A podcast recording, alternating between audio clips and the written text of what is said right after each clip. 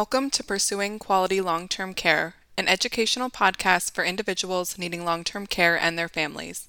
In this episode, join us as we speak about this year's Residents' Rights Month theme, Inspiring Unity Within Our Community.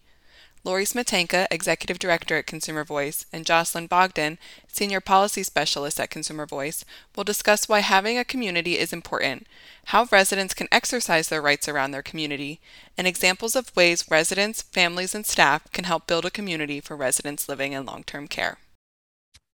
Hey, welcome to today's edition of Pursuing Quality Long-Term Care. I'm Lori Smetanka, Executive Director of the National Consumer Voice for Quality Long-Term Care, and joining me today to have a conversation about Residents' Rights Month and residents' rights, and actually what our theme is for this year, Inspiring Unity Within Our Community, is Jocelyn Bogdan, who's a Senior Policy Specialist with the Consumer Voice. Hi, Jocelyn. Welcome. Hi, thanks. So October is Residents' Rights Month. For decades, the Consumer Voice has designated October as a month where we could really focus on residents' rights, talking about the importance of it, how we really need to focus on rights to honor residents in long-term care, and how it's an opportunity to focus on the commitment to recognize and value the rights of each individual who's living in a long-term care facility, and remind ourselves that everyone needs to be treated with dignity and respect, and that we do have rights that we can assert as not just a resident of a long-term care facility, but as a member of the community and as a human being. And this month's theme, which we picked for this year, is Inspiring Unity Within Our Community. And Jocelyn, can you talk a little bit about how we came to pick this theme for this year and what went into that? Sure. I mean, I think when you think about community, and we're talking about community on many different levels, the community within the facility, the wider community, friends and family, this theme felt particularly important this year because, as we all know, I think the pandemic really caused an enormous amount of social isolation for residents. And this theme feels empowering because it's empowering residents to rejoin and become parts of their communities again. At the start of the pandemic, when facilities were locked down, especially in that first year, we saw residents confined to their rooms. There was no communal dining. Residents, as everyone knows, weren't having visitors. And there was a huge decline in residents' health and well-being.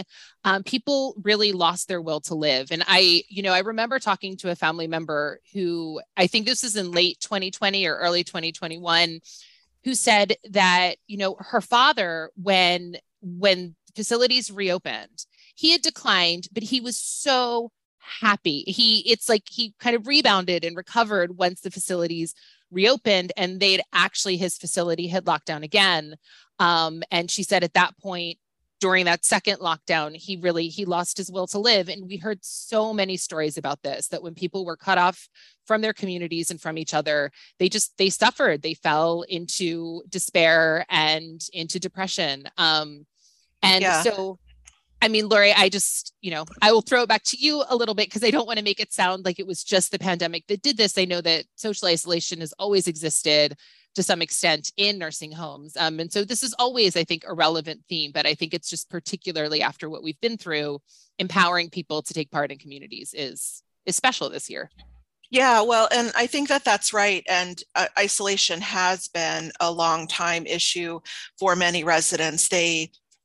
We have heard them say that, they feel that they are lost sometimes and not able to engage with members of their community, whether it be friends or church groups or civic groups or clubs or whatever it was that they may have participated in before they entered a nursing home. And I think the pandemic really highlighted that. And like you, I think we talked to a number of residents and family members, particularly not only during the pandemic, but particularly after the pandemic, who were just so happy to see their members, the members of their community within the facility and outside the facility again after. And it really did highlight how important it is that you feel connected to people, that you feel connected to the people around you and the community that you live in. Yeah, I think that's right. Sorry, I didn't mean to interrupt, but I think that's right. And even residents who I've spoken to who are quite COVID cautious and who appreciate safety measures, they were so relieved to be able to eat dinner again with friends and to be able to talk to other people in their facility and to be able to be part of that community that exists within their nursing home. But we've also talked recently to residents who are talking and they're concerned about transport because they're ready and excited to be outside of their nursing homes again as well too. So, and I think that that's a good point, which is that community takes on different levels, right? So it's not only the people that you're with in the nursing home. And as we collected a number of residents' voice entries for Residents' Rights Month this year, which to our listeners, you can see the residents' voice entries on our website at www.theconsumervoice.org. But many of them talked about community as being the people within their nursing home, the residents, the staff that they connect with on a daily basis. But it also is people outside of the community. And, you know, you shouldn't think of nursing homes as other than, like an us versus them type of scenario. Like, we're all part of one larger community. And so how can you engage kind of in a broader way also? Right. I think that's a really good point. And I think, you know, a lot of people think that when you enter a nursing home, that kind of becomes your universe.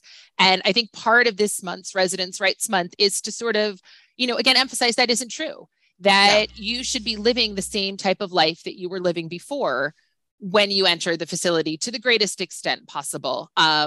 You know, that you still are part of that larger community, that if you went to church beforehand, the nursing home should try to help you if you're able to continue to go to church. And I mean, if you do that within the nursing home, or if they can help you organize transport to the church that you attended before, you know, attending family gatherings, things like that, all of that should still be able to occur once you enter your nursing home.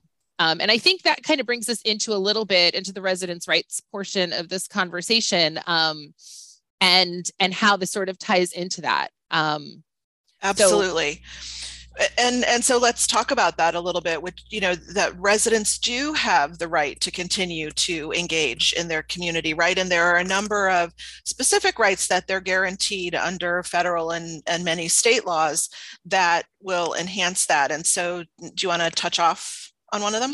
Yeah, sure. So, I mean, the one thing I think we need to remember is that even this being part of a community is part of sort of the larger goal. When people are in nursing homes, they still have the right to really live their best life possible. And so the first right, which is really an overarching right that I want to mention, is the right to receive care and services to obtain your highest level of well-being. And this involves a lot of different things. It basically means that when you enter a nursing home, you shouldn't decline. If you come in as somebody who's able to walk around in the facility, you shouldn't suddenly need a wheelchair unless there's a medical condition or a reason for that. But it's also really about every resident receiving the individualized, person-centered care that they deserve so that they can live their life to the highest, or live the highest quality of life that's possible to them.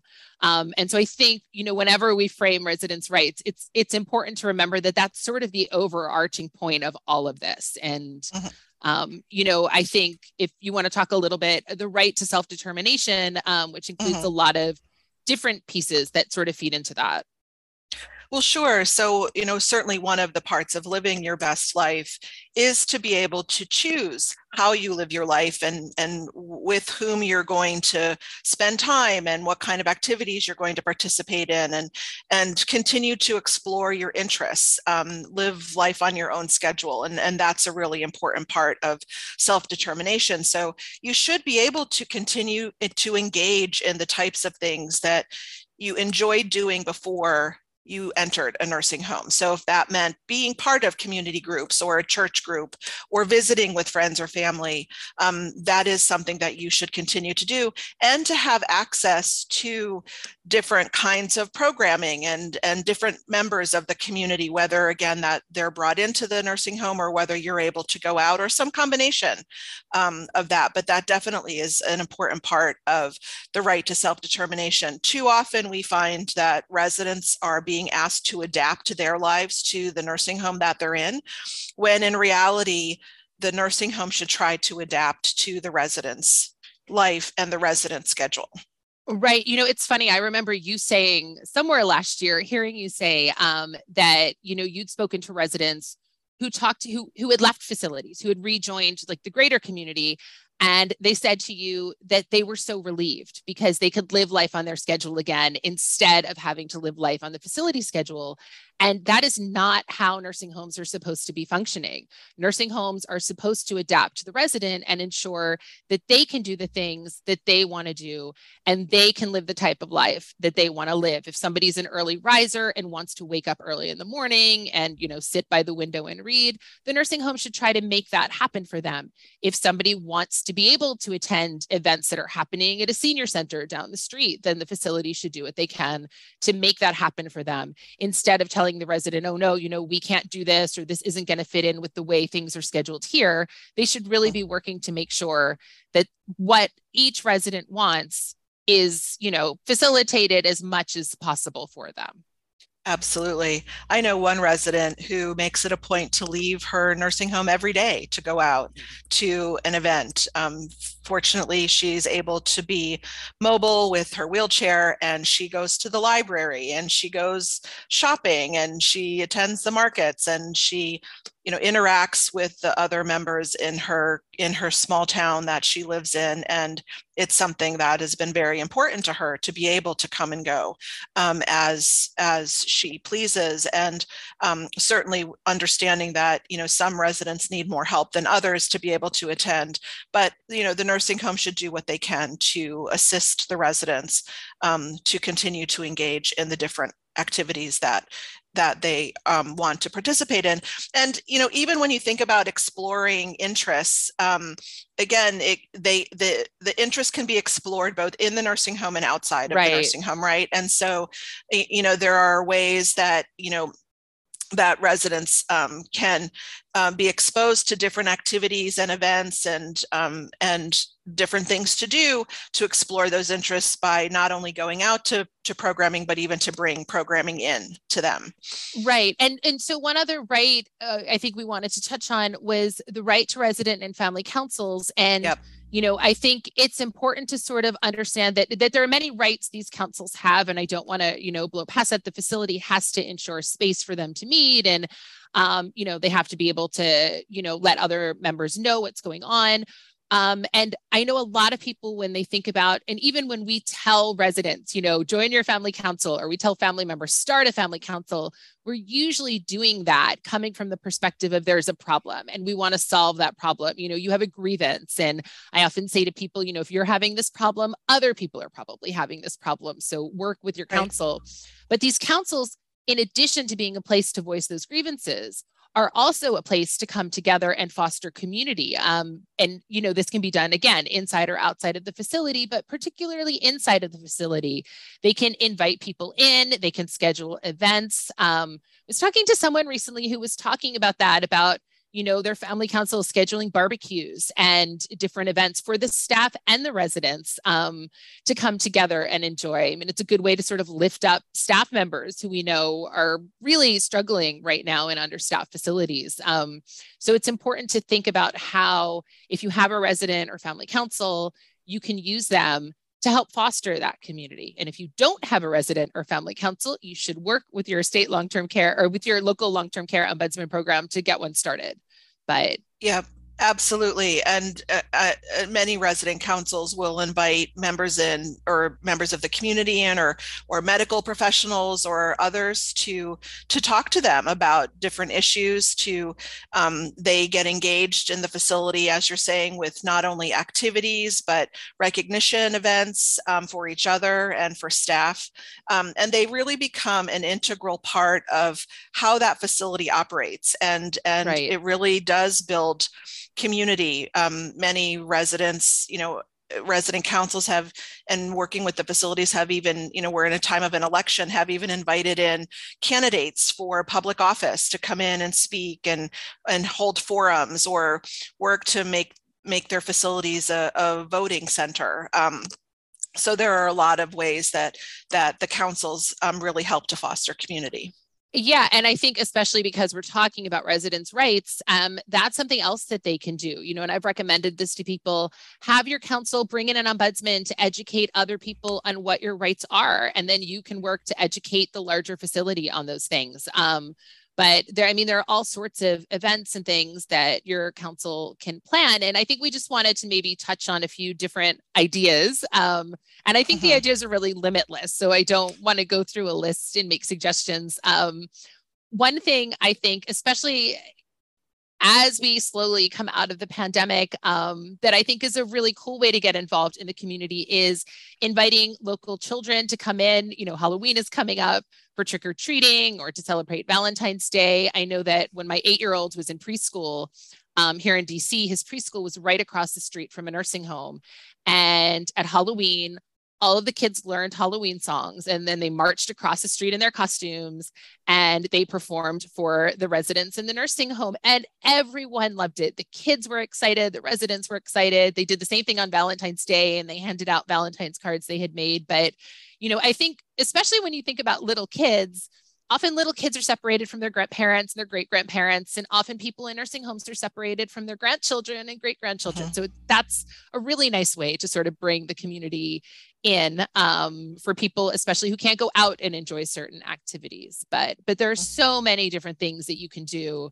You know, you can start a book club or a movie club. My grandmother loved watching movies when she was in a nursing home with other residents. It was her favorite activity, and they would talk about the movies.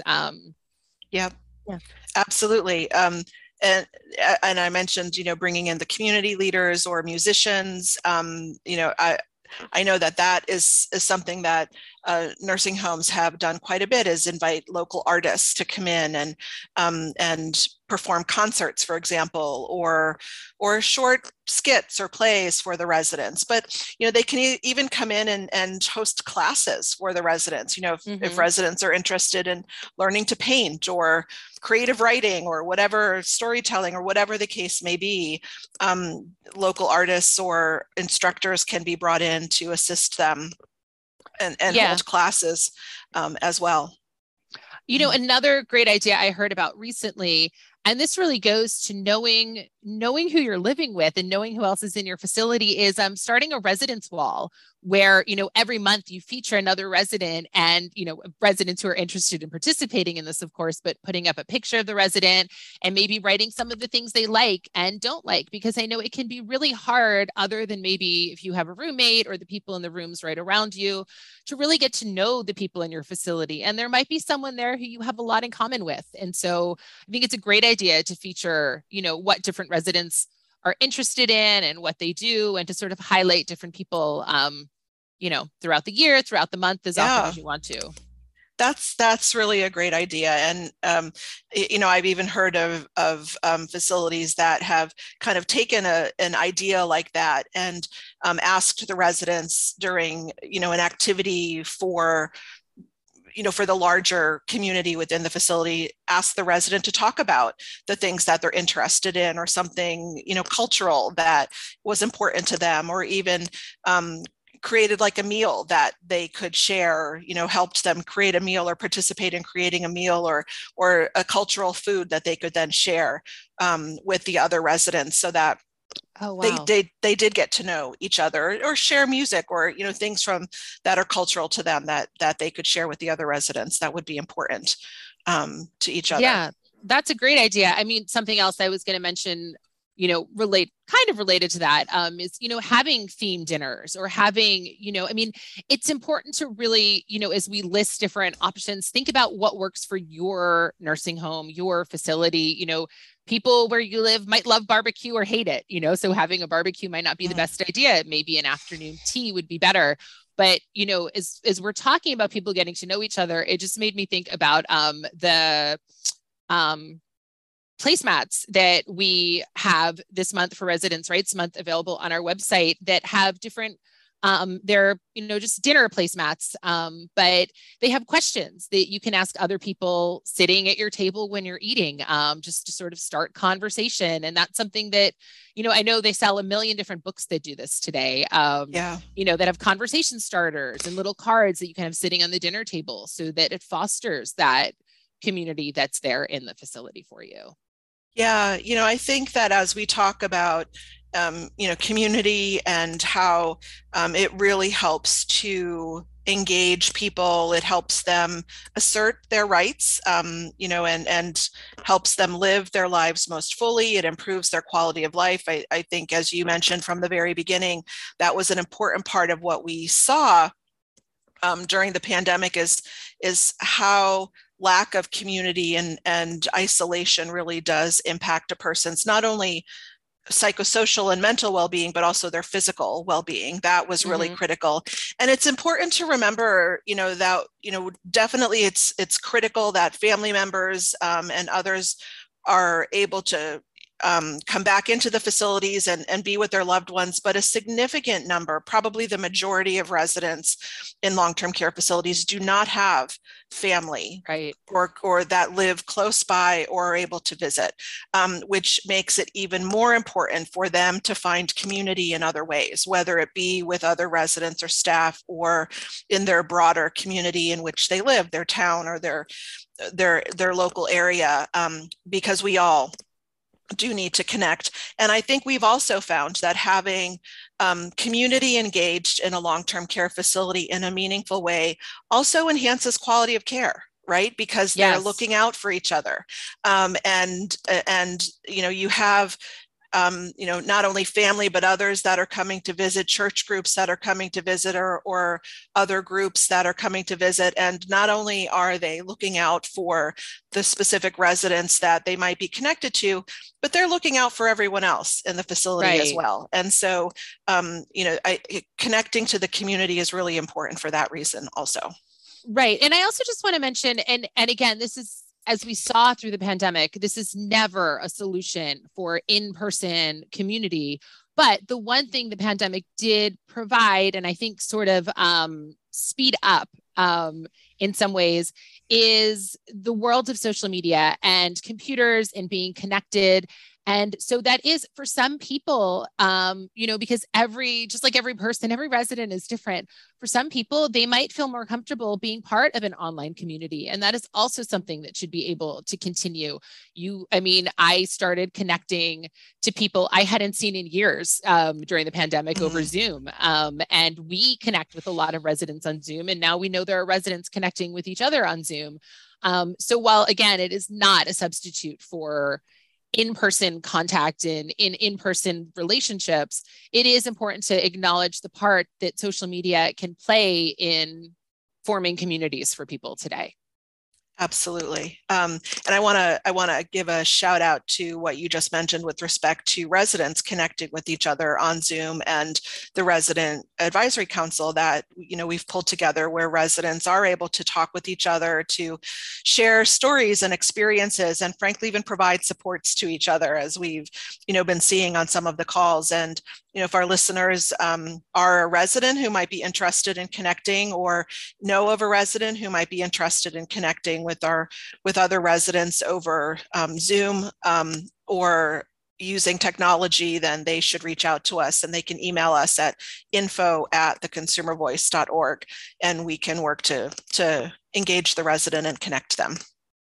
Yeah. Thanks for mentioning that, because, you know, we have, I guess, historically always had the Consumer Advisory Council, where we lead calls for residents and talk about different issues, but you know, again, you know, the pandemic sort of brought to light that it's important for residents to connect to each other. So the people on our council now are also having resident-led calls where there's an issue that matters to them. We did one on voting recently where we as staff, one of us is usually on the call, our mic is off, our camera is off, we're on the call sort of with the consent of the residents.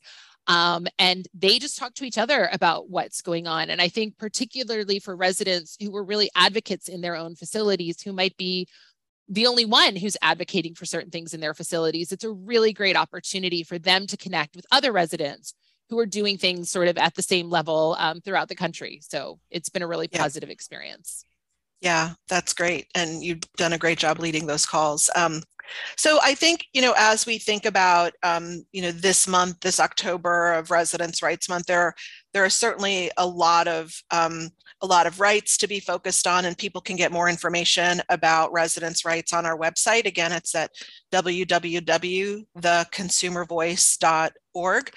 They can see not only lists of rights and get more information, but look at past recordings and even other podcasts that we've done on residents' rights. They can connect with those, and certainly as we look at kind of moving through the rest of this month, we would strongly encourage members to really focus on how they can work to enhance community within and outside of a nursing home so that more residents can be engaged in their community, and we can have unity within the community as our theme so eloquently speaks to this year. So thanks for having a conversation with me about it, Jocelyn, and for all the work that you've been doing. And for folks that are listening, go to our website, again, www.theconsumervoice.org, to get more information on Residents' Rights Month. And also, as I mentioned earlier, to see the entries that we have received about the theme this year from residents across the country. There's some great artwork and poems and essays and just a lot of different things folks can look at to really inspire you about what residents are saying and what this means to them. So with that, we'll close for the day. And thanks to Jocelyn for joining me and for Katie for managing the recording today. And with that, we'll close. Take care.